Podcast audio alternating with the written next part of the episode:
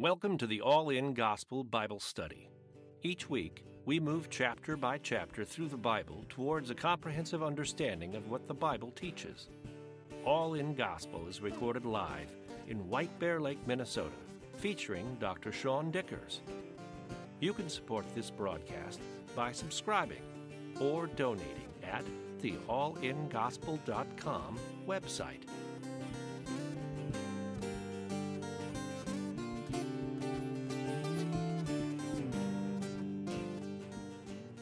Pick up in Ruth 3 where we left off. You know, sometimes, because as you know, we're committed, we're going to try to get through the whole Bible. Dang it, if it takes us, if it takes us 11 years, it takes us 11 years. We're doing every single word. Sometimes that's a tedium, like when we get to the genealogies, and it's like, I'm just going to make a sacrifice of time to get through this for you and just give that to the Lord, and surprisingly, you're still blessed. But man, in the book of Ruth, we're in for a treat tonight. This is just amazing stuff amazing image. So we get to see a picture of the heart of our God.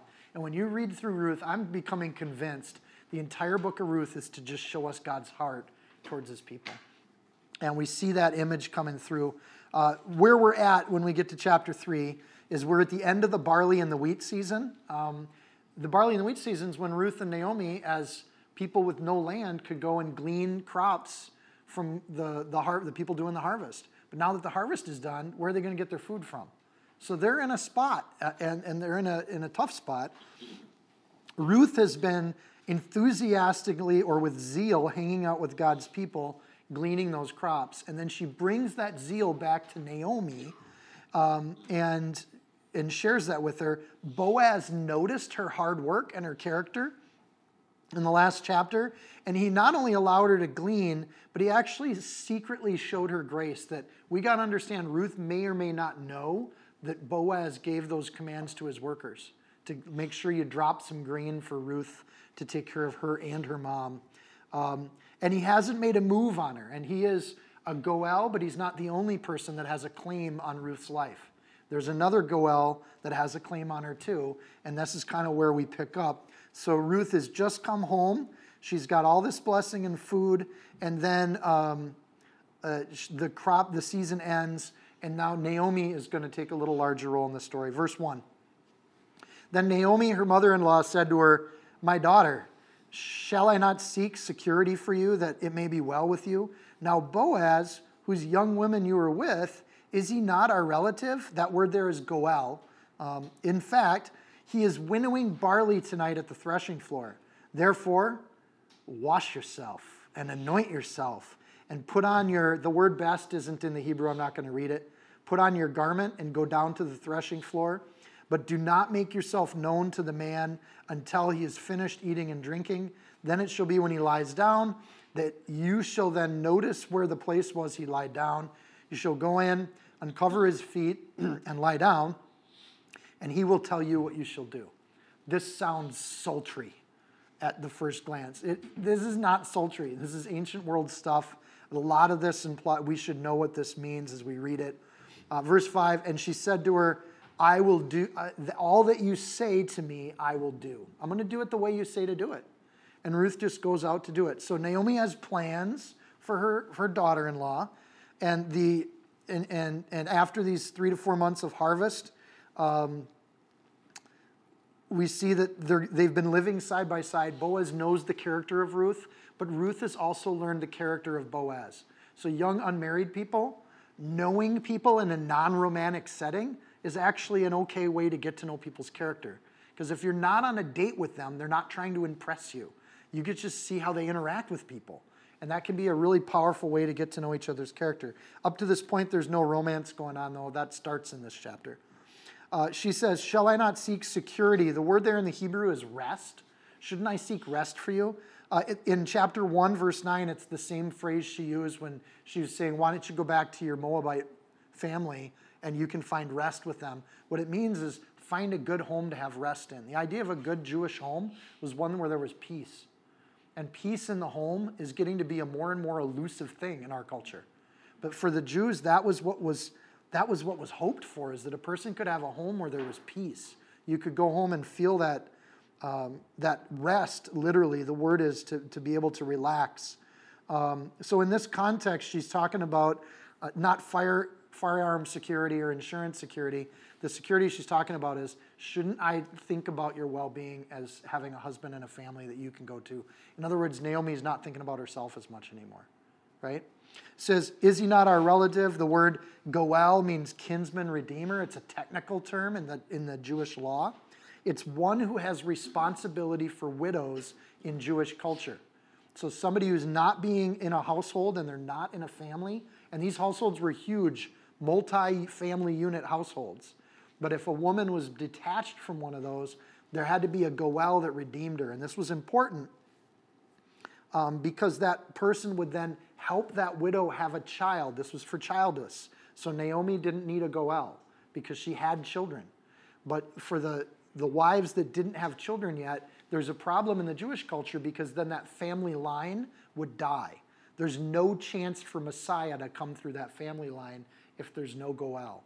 So a kinsman redeemer would be someone in the family, usually the nearest brother, would take that wife on and that they would become husband and wife. According to the original law, it's the nearest unmarried brother. I should say that. This wasn't a polygamy thing. And then that Goel would then take her in, they would have children, and the brother that died, that land inheritance would go to that child. Does that make sense? So that was a way to keep that family line alive because the entire hope for the Jewish people was that there's a promised Messiah that's coming. So um, I don't want to miss the typology of Israel, and I haven't hit it too hard in the first two chapters but it helps us understand this chapter. Naomi, as an image of Israel, starts the story going away full, but she comes back empty, a lot like the Israelites go away to Babylon with the law, with the promises of God. They're full, but they squander it and they come back empty, right? And Ruth the Gentile becomes this image of the Gentile world. She goes out empty, but she starts gleaning from the Lord of the harvest and hanging out with God's people, and suddenly she's getting filled up and she's bringing home literally the bread of life to Naomi. And so the Gentile world gets the Lord of the harvest in their life, and they start getting blessed, and they come home, and we see the spirit of Naomi, Israel, starting to get revived. Um, so Naomi then has hope. She has a plan, and she actually has the knowledge of God's people and God's law and how to live. So when she goes to Ruth right now at the beginning of the chapter, she's kind of telling Ruth, here's how we do things in Israel, right? You don't just go throw yourself at a guy and wear skimpy clothing. That's not how to win him over. Like, we're going to do this whole thing here, and there's process to happen here. So, like with the Gentiles, we read the Old Testament because we want to know the law because we weren't raised in it, right? So, we want to understand God's law so that we can share in that abundance of spirit that's coming through the Holy Spirit. So Naomi is instrumental in bringing together the Gentile and the Lord of the harvest. You seeing the typology here? Okay, so the plan of how to meet the Lord of the harvest has to happen. Now the harvest is over. It's not insignificant that this is on the threshing floor. Matthew chapter 3, verse 12. Uh, John the Baptist is, says, his winning, winnowing fan is in his hand, and he will thoroughly clean out his threshing floor and gather his wheat into the barn, but he'll burn up the chaff with unquenchable fire. John the Baptist isn't talking about physical harvests anymore. The story of Ruth so influences the Jewish people, this idea of the harvest becomes a typology even as they're understanding Messiah showing up. So it's not insignificant that what you do on a threshing floor, it's a big hunk of concrete. There's archaeologists have found these all over the Middle East.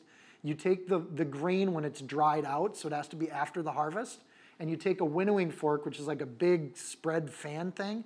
You pick up all the grain and you literally throw it in the air. It's an allergy person's nightmare. And then the wind, you do it on a windy day because the wind catches the little outside kernel, like when you eat popcorn, the stuff that gets stuck in your teeth. The wind catches that stuff, blows it away, and what lands on the ground is the good stuff. Um, and then, you know, that stuff that gets blown away, John the Baptist is saying that'll get caught in the unquenchable fire, which is adding a spiritual element to it. Um, so this is what the winnowing fork is, is what he's doing on the threshing floor. He's working hard. That's not easy work to do. So when he goes to bed, he's not looking to, to hang out with young women. Um, but this is where the Lord of the harvest identifies his bride. Not insignificant. Like, this is where I think Jesus identifies the church based on what gets blown away by the wind and what stays on the threshing floor. and where it's supposed to be. It's, it's a giant 2,000 year threshing floor activity that's going on. So that separating the, the wheat from the chaff are, goes into the parables Jesus talked about. Um, you reap, you bundle and dry it, you thresh it, you beat it, and then you winnow it, which is to separate the good stuff from the bad, and then you grind it into flour and it literally becomes bread. Um, so that's what's going on here. So the Gentile then, Ruth, is showing up saying, I want you to redeem me. In the middle of this process, she's going to come and say, I'd like you to claim me. Literally in the Hebrew, she's asking her kinsman redeemer to redeem her. And so we get to that. So the fruit of Ruth's labor is giving Naomi lots of hope. And now Naomi gives her a little advice. Here's how you do this. And here's the advice three parts. Verse three wash, anoint, put on your, your garment. So to be clean and to smell good is not a bad thing for people that want to, you know, find a spouse. Is, you can look at it that way in a very practical way. The best thing is actually not there. Largely speaking, Ruth would have work clothes that she would generally go over to the fields in, but she'd also have clothes that she could wear to synagogue or Sabbath her Sunday best, right? But these are poor people gleaning from the fields. We're not talking about fanciness. Ruth didn't have fanciness. They didn't have the money for fanciness. At best, she's got some Goodwill clothes that she's wearing. But the point is, you're not going to wear your work clothes when you go over there. You're going to dress appropriately. So she gets all gussied up. Uh, oddly enough, um, she's supposed to wait until he's finished eating and drinking. So don't bother him during the barbecue. Like, at some point, like Naomi knows something about how to do this. But you know, we also have to understand that like Ruth, Ruth is likely in her 30s or 40s. Again, like I, for me, I have to eliminate that image. She's been married for 10 years, right? So she's not a young. She knows how to woo a guy if she wants to. This isn't about wooing a guy. This is about getting someone to redeem you, um, and and and it's about the timing of how to do it. So Putting on that garment looks a lot like Revelation 19:8. And to her, the bride, the church, it was granted to be arrayed in fine linen, clean and bright, for the fine linen is the righteous acts of the saints. The imagery goes all the way through the Bible of doing this, just putting on your clothes, being there. Go in, uncover his feet, and lie down. This is not a sexual maneuver, right? And it's important for us to understand what's going on here. Uh, it sounds somewhat romantic, but it's really not. When you're in the fields, they would have long garments that would go all the way down to the ankles, not touch the ground because they're out in the fields. So if he's using a winnowing fork all day, the only thing on his body that's really exposed when you wear sandals are your feet and your legs. So that they're that part of your body that would be, you know, most exposed to the elements. They probably crack and get hurt. And Boaz is an older guy, likely in his 70s. So his feet would be in pain. Uh, so when you expose an old person's feet as they're trying to sleep, that's not a romantic gesture. That's that's freezing, and you're making someone cold, and it will wake them up. And trust me, being getting to be an older guy, I'm starting to realize that. The idea of going and setting yourself at someone's feet in the ancient world was something that servants would do. It's a sign of being a fully submitted servant. Because if your master woke up in the night and needed something, the slave or the servant would sleep at their feet so they were ready to respond instantly. And that's the whole point of laying at someone's feet. Uh, if you wanted to make more of an advancing, like a Delilah like gesture, she would lay next to him just like we do today. But laying at their feet was a, was a powerful image of being a servant of someone. So to wake up with cold feet, you'd say, Where did my blanket go? And suddenly he would be surprised to see there's actually a servant at his feet saying, Here's your blanket, and giving it back to him. So it, it is definitely something where she's going to go in and kind of make the situation so that she can show her willingness to be a servant. John 12, they make supper, and after supper, after Jesus gets done eating the supper and he's chilling out, Mary comes in, uh, John chapter 12, verse 3, and she takes a pound of costly oil, spikenard, and anoints the feet of Jesus and wipes his feet with her hair, and the house was filled with the fragrance of oil. Clean yourself, anoint yourself, put on your linens or your, clo- your good clothes, right? And again, this has this image that we see with Jesus, it's not a sexual thing. It's not a romantic thing. It's a beautiful thing. It's an act of just being someone's servant and submitting yourself to him. So we see that that image is coming up here with Boaz and Ruth. Um, and it's, it's really an image of just total submission to the Lord of the harvest. And appreciation, two, three months of bringing food home, you know, also an image of just thank you. Thank you for letting me glean the fields, letting me hang out with your people. He will tell you what we should do. If you're coming at this with a snarky attitude, that again sounds like a really weird thing. But the idea is if you're a servant to somebody, then you begin to take their commands. And it's not out of obligation or rule or law. You know, we see that over and over and over again. It's not about the works and the rules, it's about the heart of somebody willing to serve and doing that in a, in a, in a disposition of submission, not being forced into submission. So we see this image of um, submission and romance Song of Solomon's full of it. But this idea that when we marry each other, we submit to one another. Uh, again, it's not something where we force each other into submission, and that's how the world thinks of submission. The kingdom thinks of it very different. We love so much that we're willing to give our life for other people. And it's a model of giving our life for our Lord and King or the Lord of the harvest. So it's a very serious thing that she's doing. She's counting the cost, it's not being done lightly. She takes Naomi's wisdom, Ruth's wisdom is to take the advice of Naomi and do it the way that the image of Israel says to do it. If you want to come to the Lord's feet, do it the way the law says to do it. Come at it with a, a sacrifice of praise. Last point sleeping at the threshing floor. Again, the research on this was really fun this week.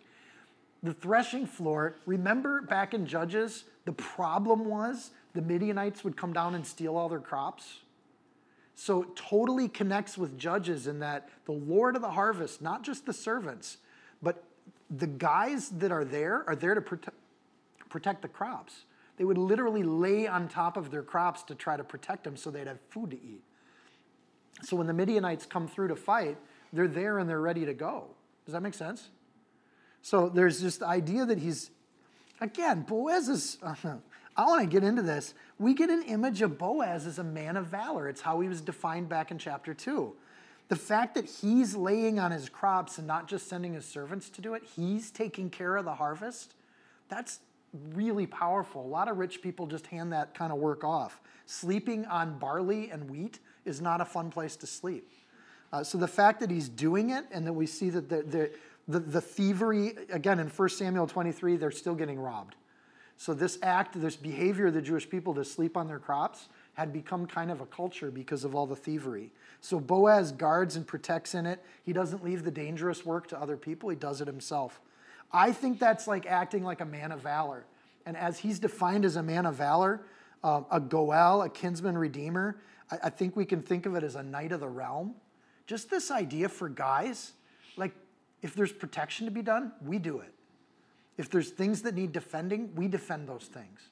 And we're willing to put our life on the line for the people that we've chosen to serve. So, in the same way that Ruth is going to put herself in submission to Boaz, Boaz, by sleeping on those crops, he's submitting to the people that are under his responsibility. And he's putting his life on the line for them. I just think that's wonderful. Compare this to Gideon, who was hiding out in the wine vats. Not Boaz, man. He's sleeping out on the threshing floor, right out in the open. So there's this kind of image of doing that. So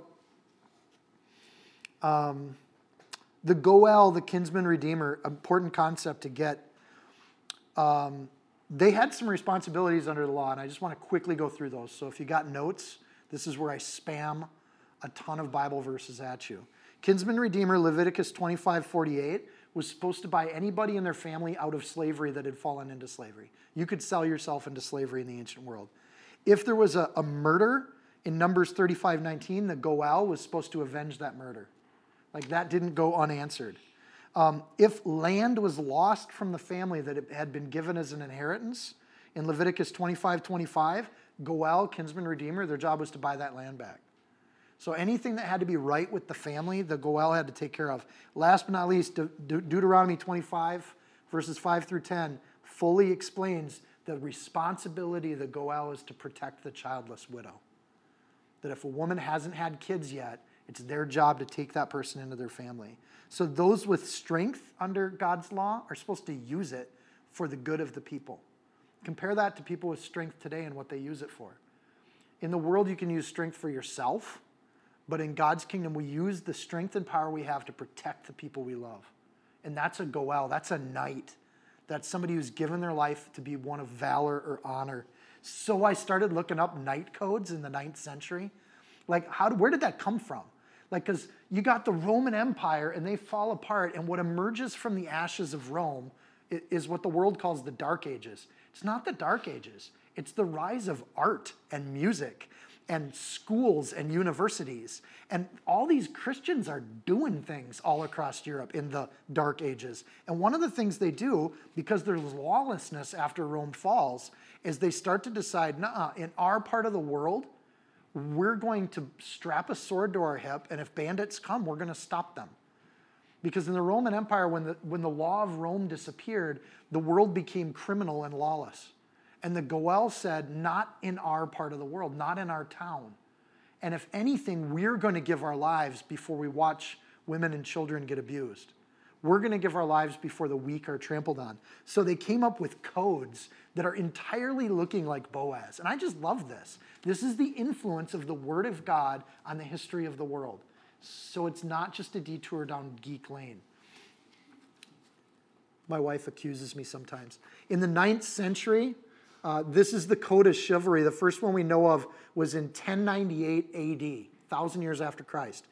Here's the code to fear God and maintain his church. Number one, they put him in priority order. To serve your liege lord with valor and faith. To protect the weak and the defenseless. To give succor to the widows and orphans. In other words, they're Goel. This is the knight code, looks like the Goel code. To refrain from the wanton giving of offense. Don't run around offending people.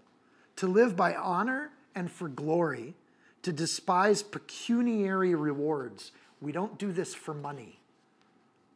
To fight for the welfare of all, to obey those placed in authority, to guard the honor of fellow knights, to eschew unfairness, meanness, and deceit. We don't watch meanness and let it go. A knight, a goel, no bullies when we're around.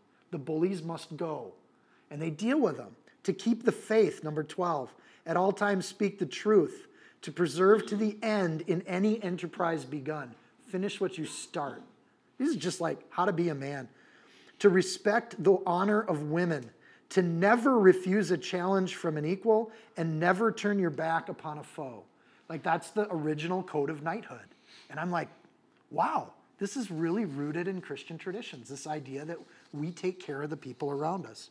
Duke of Burgundy in the 14th century summarized this to single words faith, charity, justice, sagacity, prudence, temperance, resolution, truth, liberality, diligence, hope, and valor. Same code. So the code of knights, the code of the Goel, goes from the ninth, that goes for almost 500 years. That's the rule of, the, of Europe. And in that period, the church rises throughout all of Europe. When men are men, the communities thrive. And when they look like the Bible says to look, it, it's, it's a significant thing. It's not a small thing when men rise up and do the code and do the goel, protect the people around them and guard them with their lives. So I would argue the fall of Rome wasn't dark at all. It was the fall of a ghastly, barbaric empire that slaughtered people in the Colosseum because they thought it was fun.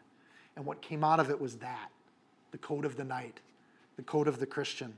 So, all across Europe, there's this winning of the moral code. Modern historians want to besmirch the knighthood because of attacks on Jerusalem in the Middle East in the Crusades, which anything good that believers start, it only takes 500 years for the enemy to corrupt it and turn it into something nasty. So they'll look at the end of that period of knighthood and say, see, look at how bad this was. But no, for 500 years, they stopped crime.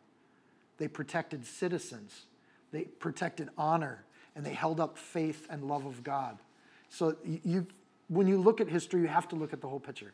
Enough of my geek tour, we'll finish the chapter. So she, but by the way, that's where I, I thought we were to get through two chapters tonight. But I'm like, no, this I got to share this knighthood stuff. So I hope that was worth it, especially for the guys in the room. Uh, girls, there's stuff in here for you too. So she went down to the threshing floor and did according to all that her mother in law instructed her. She actually is listening to her mother in law, even though she's already been married. She's got game. She knows how to do this if that's what it's all about. But taking that instruction from that image of the, of, of the Word of God, the Israelites, not a bad thing. And after Boaz had eaten and drunk and his heart was cheerful, he went to lie down at the end of the grain heap. This is where I got that he's laying on the grain. And she came softly and uncovered his feet and lay down. Now it happened at midnight that the man was startled and he turned himself, and there a woman was lying at his feet. And he said, Who are you? Like, this is like every unmarried guy's dream, right?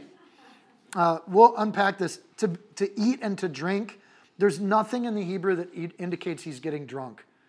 There, there's some people are like, oh, that, that's what's happening there. She got him when he was loaded. No, because when you're loaded, you don't wake up at midnight when your feet get cold. That's the problem with alcohol, right?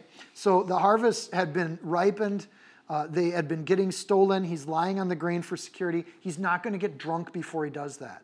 The point is, he's eaten and had something to drink before he went to bed, right? She came softly.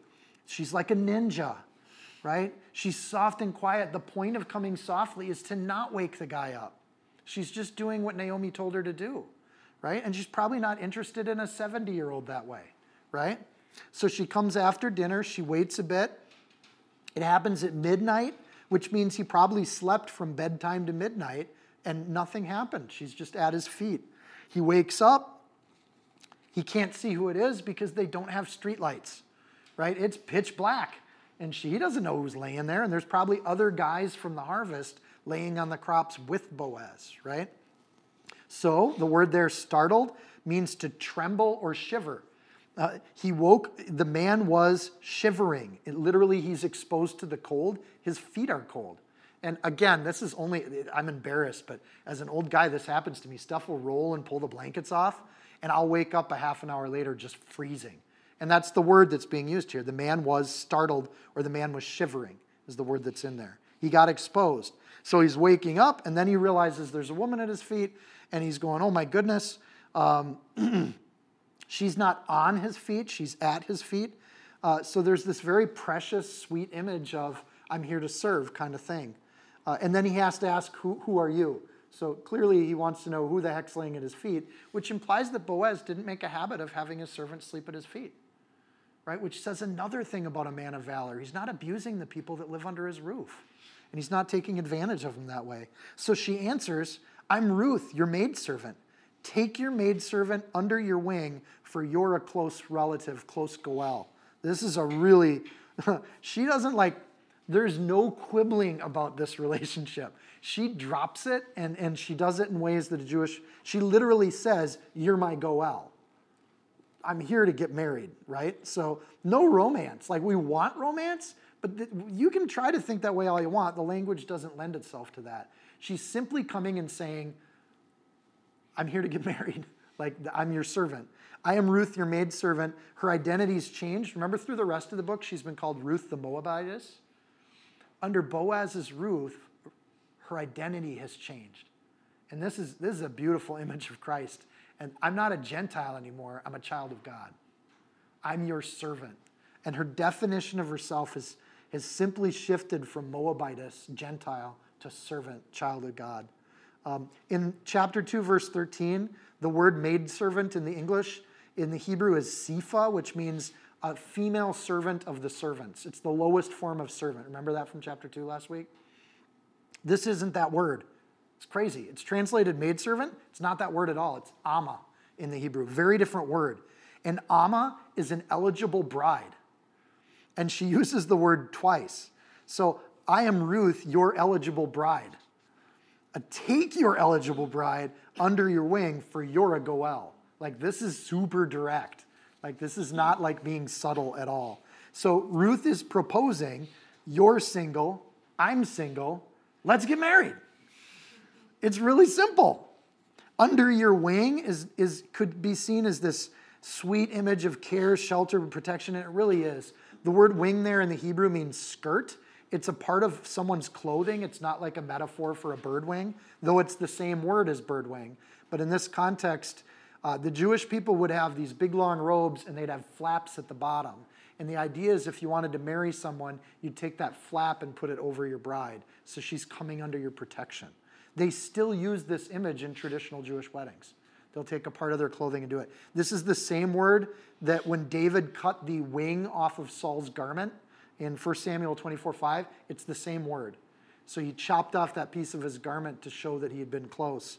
So, and also in Deuteronomy 22 12, I wish Heather was here.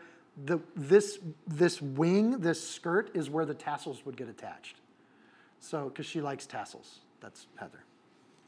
So, same wing that she's talking about. So, she's basically saying, I'm an eligible bride. You're an eligible husband. I want you to take me under your wing, marry me, because you're my Goel. You're the person who has the legal obligation and duty to take a childless bride under your wing, right?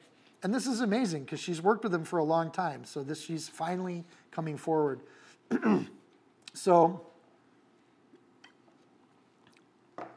the Goel thing, it's a direct request for marriage.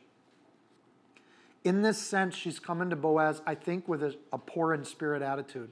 She doesn't have any more access to food. There's a very practical relationship that's going on here. Uh, so this idea of throwing a garment over her would be to get make sure she could continue to eat, and so could Naomi. So God uses this image to show his covenant with his care and his people. And I like these references because in the story of Ruth, we're seeing a very story like narrative. It's not me that says this is a typology. It gets used as a typology throughout the Bible. Ezekiel 16, 16 8. When I passed by, when God passed by you again and looked on you, indeed your time was the time of love. So I spread my wing, my cloak over you, and covered your nakedness. Yes, I swore an oath to you and entered into a covenant with you, and you became mine, says the Lord God. God uses the image of marriage to relate to his covenant with Israel and his covenant with the people of the world. That he has this idea that there is a bride of Christ in the church, and it's an image that God's given us, and it gets used. So, in the words of God, Ruth, you're not alone, you're not abandoned. Instead, you're loved, and God says, You're mine. And that ownership isn't an ugly, weird thing like the world paints it to be. It's a beautiful thing to be God's and to be God's children. So, Boaz being a knight of the realm is not going to force himself on Ruth. And this is, again, with the typology, it's important. God doesn't force himself on us at all. He waits for us to come to his feet and want the relationship. And he's a gentleman. He's not going to force people to go to heaven with him, right? And the door is wide open. The gift is there. The kinsman redeemer has an obligation. The whole law is set up to come into his kingdom. It's a downhill slide into his kingdom, but people fight against that because they don't want to be there. But God's a gentleman. He doesn't put people on puppet strings and he doesn't force them into the kingdom. And I just think that's a beautiful idea. But God does receive that love and submission out of respect. And when that happens, God gets to work, which is what's going to happen. The initial reaction of this submission is just exuberance. Well, praise the Lord. So, step one, he blesses her for this choice. Then he says, Blessed are you of the Lord, my daughter, for you've shown more kindness at the end than at the beginning, in that you did not go after young men, whether poor or rich. And now, my daughter, don't fear. I'll do for you all that you request. For all the people of my town, they know you're a virtuous woman. You're a knightess of the realm. You also have virtue. You're also a decent human being. He says, My daughter, he's still using a phrase that in the Hebrew would be a, a, term of affection for a younger woman. Not a sexual relationship thing, but a family kind of thing. Um, again, he's probably around 70. And based on what we know of Ruth, she's probably around 30. So, like, there's a huge age difference here. It's not a likely pairing, and he's not coming into it that kind of way. But he's going to, he, in the same way, the church and God, that's not an equal pairing, right? We're not on the same terms with God at all. Uh, the very big difference. He says your kindness at the end, it's at the beginning. He, I, I think he's referring to her devotion to Naomi at the beginning of the story and her kindness and loyalty to Naomi, but now she's bringing that kindness and loyalty to him and he's he's understanding like wow what you're doing now is better even than the kindness that you showed to Naomi because she's being kind to him. She's not going after the younger men. She probably could but she's going after him who's unmarried. And in the Jewish world that's not a good thing. Like you got married if you could. So the fact that he's going to have a wife is probably exciting. Boaz might even be a widower. I don't know if it says uh, why he's single at this point but he's impressed that she'd even want to come into a relationship with him. And he welcomes that request. He says, Don't fear. Same thing we've heard throughout the Bible when God talks to his people. So, first, he blesses her. Step two, he assures that she will be saved. She gets assurance of salvation. Step three, he promises to redeem her, but it's not happening right now, right? He's got to go take care of some things before he can claim her as his bride. So I'll do for you all that you request. Boaz is good with this. He restrains himself, but there's some legal issues that got to be handled. Then step four, uh, he, he gives her a new name. And I don't know if you picked up on that. Um, he calls herself, she calls herself a maidservant, Amah. He calls her a Hayil, which means a strong person of quality or valiant. So that word that he gives her, he doesn't accept the name she gives to him. He gives her a brand new name. And in the same way, the Lord does the same thing with us. And we all have new names. I don't know if you knew that. Um, but when we get to heaven, we're going to find out what our new names are. So when we come into the kingdom, God's given us new names. And that's exactly one of the initial reactions of Boaz here with Ruth. So, at least in this community, she's been around long enough for people to know her character and who she are. And he literally calls her a champion of Israel. That she's someone in their community that they're all proud of. Everyone knows you're valiant. Everyone knows you're one of our heroes. And for her to come to him, he just humbles himself like a husband and says, I want you to be in, in relationship with me. So, one of these things you thought as you're going through Boaz and you're thinking the age difference here, just so you know, age difference hasn't really been a big thing, at least for most of human history. My grandpa and grandma were 10 years apart from each other. It's only been recently that we've started to age segregate just within narrower year blocks. But that idea of marriage for practicality across human history has never been a big deal. Um, and it's not a big deal here either. Um, and, you know, to be honest, the longer you know people, the people of good character, the longer you know them, the more uh, just handsome they look. And people of bad character, they might initially be really handsome, but the longer you know them, you're thinking, oh, they're not, what did I see in them when I first met them? Um, but I think that's something where these people have known each other long enough and they've started to understand that virtue and valor are much more important than good looks. Notice he doesn't say, oh, you're such a beautiful woman. He says, you're a, a woman of virtue. I like that. So now we get romance. Verse 12 Now it's true that I'm a close relative. I am a Goel. However, there is a Goel, a relative closer than I. So clearly Boaz has looked into this, right? He knows. Stay this night, and in the morning it shall be that if he will perform the duty of a close relative for you, good, let him do it. You're going to be cared for. That's what's important to Boaz. Again, it's, it, it's a different kind of romance than we know today. But if he does not want to perform the duty for you, then I will perform the duty for you. As, as the Lord lives, lie down until morning. So Boaz makes an oath. That's a big deal under the law. He makes a promise. Uh, he swears by the Lord, as the Lord lives, lie down till morning. Um, the idea that there's a family member closer in line, there was kind of a pecking order for the Goel. I won't get into all of it. Um, But that idea that there's a closer kinsman stands as a New Testament typology for the law. There's a law that has a claim on you, and I have to fulfill the law before I redeem you. And Jesus does the same thing. Stay this night. There's a period of time between the promise of the Lord of the harvest and when he comes to pick up his bride. And that happens in the New Testament to be a 2,000 year period of time where you're going to wait and, through the night until the morning comes. Um, the, the idea of stay this night, again, he's not saying come stay this night with me. I uses the word loon, which basically means to sleep. Have a nap. like nothing's happening tonight. Why? Because Boaz is a man of integrity and she's a woman of virtue. That's not what this thing's about. So good, let him do it. That's hard in the 12th century to imagine how arrangement this all was. Um, but the point here wasn't to run off and kiss under the rose arbor and have music going and birds flying. The point was to make sure that Naomi and Ruth don't starve to death. That really, we really have to put ourselves in that mindset. Who's going to take care of the person's needs more so than anything? As the Lord lives, he makes a vow, he will perform. Uh, God, we see here Boaz's outward godliness is due to an inward choice. He doesn't cut corners. Like he's going to do it by the law. And that actually builds my respect for Boaz versus the other way around. So, in not cutting corners, he does it the right way. The world will take this kind of submission to the law on Boaz's part and submission to Boaz on Ruth's part. And the world would look at that and just call it weakness, right? That there, why would you trust in stuff like that? Where, where's the, the loving, the adoring that should happen in these situations. But what the world calls weak, God calls leadership. and God calls outstanding. So it's not an oppressive situation when Ruth submits to Boaz or Boaz submits to the law. That's not oppression, it's honor. And it's doing things under self control and with our minds and using our head. So that idea of having some integrity and caring for somebody and caring for their needs, it's a good deal. The Bible paints this kind of picture. The world has a claim on Ruth. Boaz is about to go get that claim back. And this is the, it's the story of the Messiah, right? It's this beautiful image. When it's done right, Boaz becomes not just the Lord of the harvest, but the Lord of Ruth's life.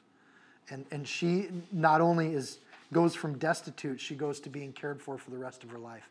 And her grandma's coming with her, right? So it's a two woman deal. Lie down until morning, this nice human touch that gets added. It's late, it's midnight. He's a guy that wants to go to sleep. But he's not going to sleep at this point, he's got work to do. So she lay at his feet until morning, and she arose before anyone could recognize her, which means before daylight. Uh, and then she said, Wait, she arose before one could recognize another. And then she said, Do not let it be known that the women came to the threshing floor. Also, he said, Bring the shawl that's on you and hold it. And when she held it, he measured six, six of barley. The word ephahs is just not there in the original Hebrew. She, he measured six of barley and laid it on her.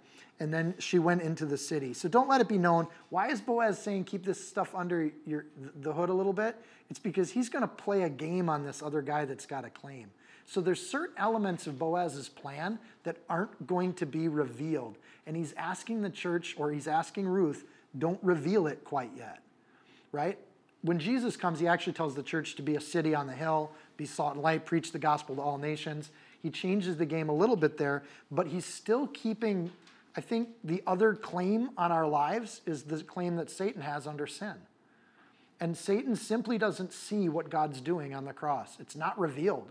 And frankly, he gets duped. It's kind of the epic story of the universe. Like he doesn't realize that Jesus dying on the cross, becoming our sacrifice, he became our kinsman redeemer. We join his family and not the family of sin. We become part of a new inheritance. And that Boaz kind of does it in that kind of same way. The idea of six ephahs of barley there, some call this an error in the Bible. Uh, it's not an error in the Bible unless you think it's an error when somebody adds a word. But we can still get texts that don't have the word, therefore it's not an error. It's simply an addition people have put in there.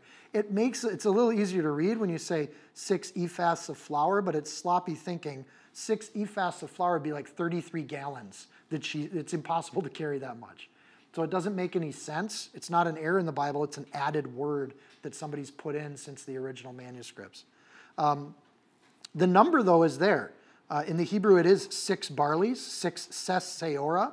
Uh, so, but the kind of measure isn't there. Some people have even read this, and there's different. It, it maybe it's ephahs that she took home in a wagon is one interpretation. Maybe it's six cups of flour, so she'd have something to eat until he took care of his plan. Like he's going to give her sustenance until he returns, like Jesus gave us the Holy Spirit till he returns. Or some people, one tradition is that it's actually six barley seeds. So not even like that kind of thing, but the promise of something else. So he gives her the seeds that she can take home to Naomi so that Naomi knows what it is. Why the number six? That's the number of humanity. Wouldn't six be even more complete and divine if it was completed with the number seven? So six is humanity, seven is, is that, and until Boaz returns, that's an unfulfilled promise, or at least the image of an unfulfilled promise. So in New Testament typology, again, I'm just hitting this a little bit more this time. There's a blessing of bread uh, bread being the word of God. He's going to give the word of God to Ruth so she knows the promises are true. So she can go home and tell Naomi that a promise has been made to her to join the family. Naomi may not believe this, but she does. But it's no surprise for the, the town folks when she comes back with grain, be it a cup or six or even bucket loads and wagon loads, because she's been doing this for three to four months. So it, there's nothing being signaled to the town that Boaz and Ruth have made a deal at all, right? The only thing that would give evidence to that deal is what Ruth has to say to people. So she becomes the one that would share that promise with other people. So the, the idea that he laid it on her in the Hebrew is sheath. It means to place or apply or set a thing on someone. If you take that translation, the idea of the Holy Spirit coming upon the people at Pentecost is almost a very similar image. It came upon them just like he sheath sets or places upon her these seeds. It's kind of just, you just,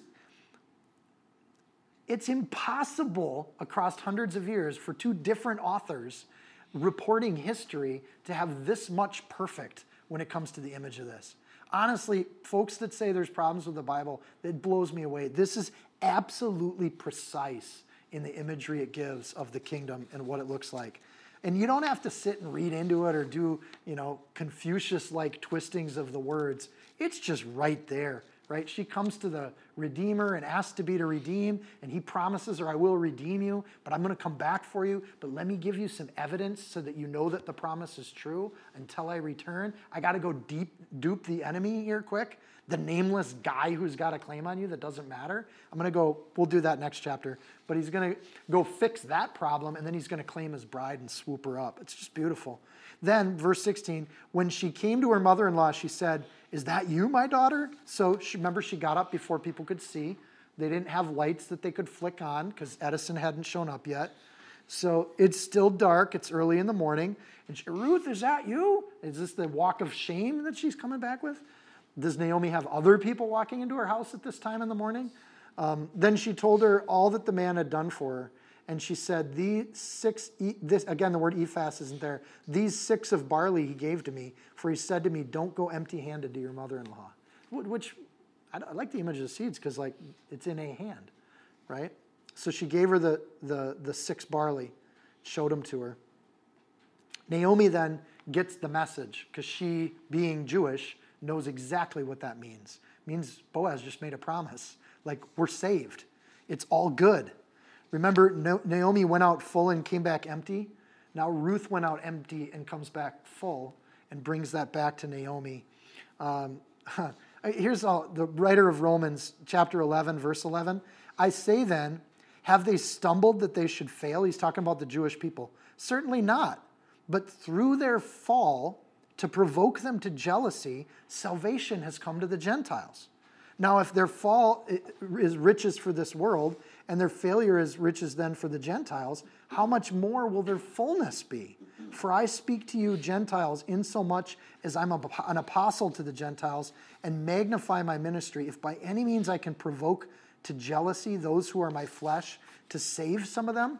For their being, listen to this, cast away is the reconciling of the world what their acceptance but light what, what for their acceptance except life from the dead what for Naomi's acceptance of, of Ruth's truth is that she now has hope and has life when she was empty and she called herself Mara bitter. Remember that? So now she's come back, and what a joy. What an amazing thing when the Jewish people come to recognize their Messiah. How beautiful that's going to be, how wonderful that's going to be. So we're just like Ruth. We're coming back to the Jews saying, What a joy we have. Look at what we've got. Look at what's in our hand um, the bread of life and there's this promise that he's going to keep. Uh, literally gave her bread. She goes back and shares that with Naomi. Um, and it gets handed off to that generation. So Naomi isn't going to get left out of the blessing. This is called replacement theology, right? That the church replaces Israel. That's nonsense. There's nothing in the Bible that backs that up. It's a theology of people that didn't understand what was going on when there was no Israel of the nation in existence on the planet. So in the 1940s and 30s and 20s, that kind of theology started to pop out that the church somehow must have, well, there's no Israel, so there must be something that replaced them so all these prophecies would get fulfilled. But then in 1948, a nation just appeared out of nothing, and there was Israel sitting there again. So replacement theology has been on the decline, um, and that's why. For if you were cut out of the olive tree, which is wild by nature, and were grafted contrary to the nature of a cultivated olive tree, how much more were these, the Jewish people, who are natural branches, be grafted back into their own tree? The whole point of Israel is that they come back to their Messiah in the end. And that's part of the whole narrative that in the book of Ruth, God's laid it out as an image way before the history started to unfold. It's a beautiful history. Verse 18, we'll wrap it up. Then she said, Sit still, my daughter, until you know how the matter will turn out. For the man will not rest until he's concluded the matter this day. Ruth has got her claim. And, and the idea of sitting still, my daughter, is yasab. And we've hit this word before in the Bible. It means to abide. Abide in the promise. Trust him. He's not going to fall through on this promise.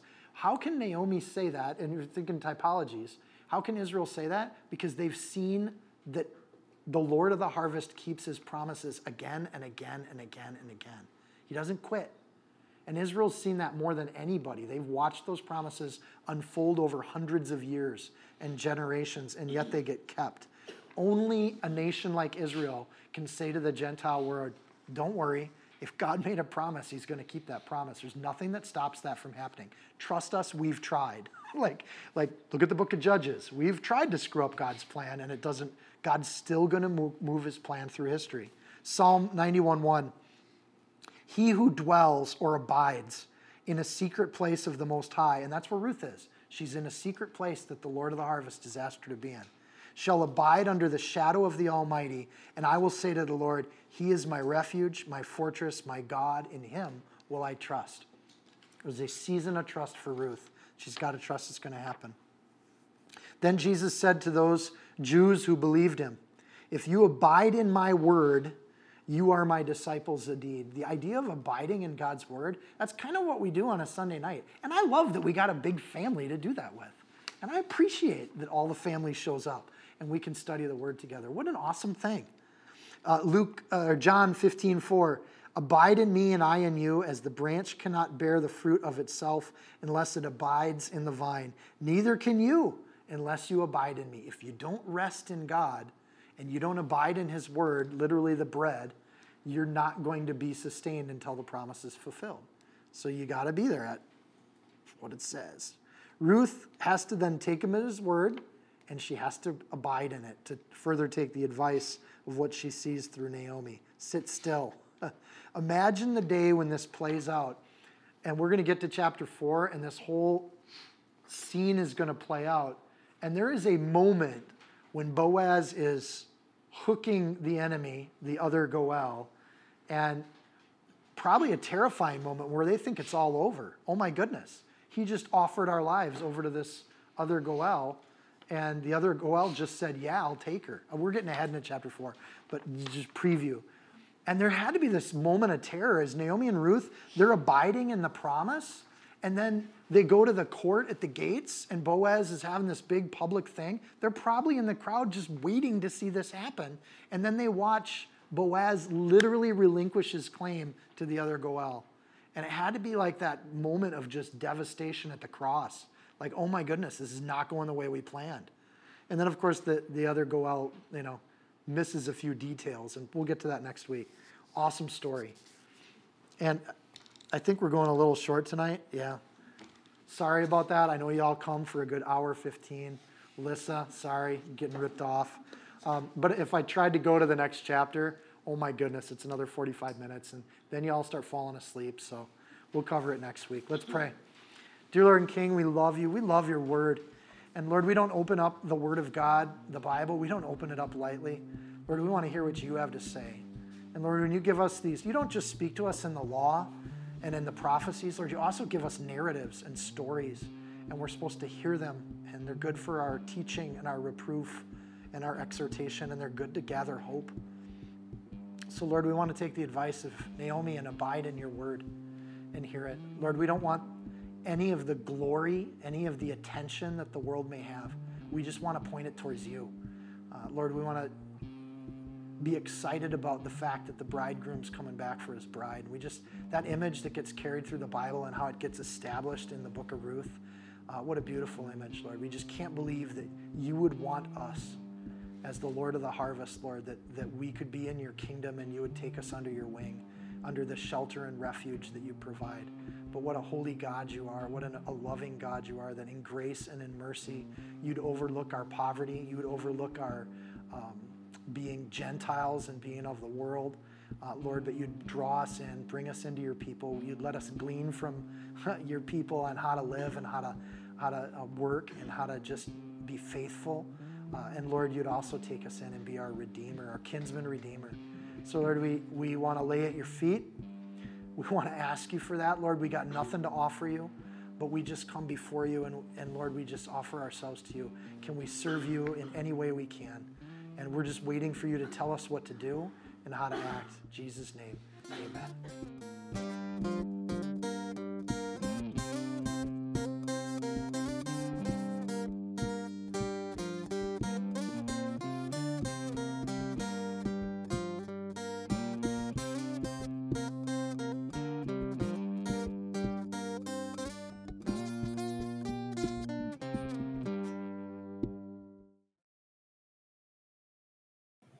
If you found this teaching helpful, insightful, you can support this podcast by sharing it with a friend.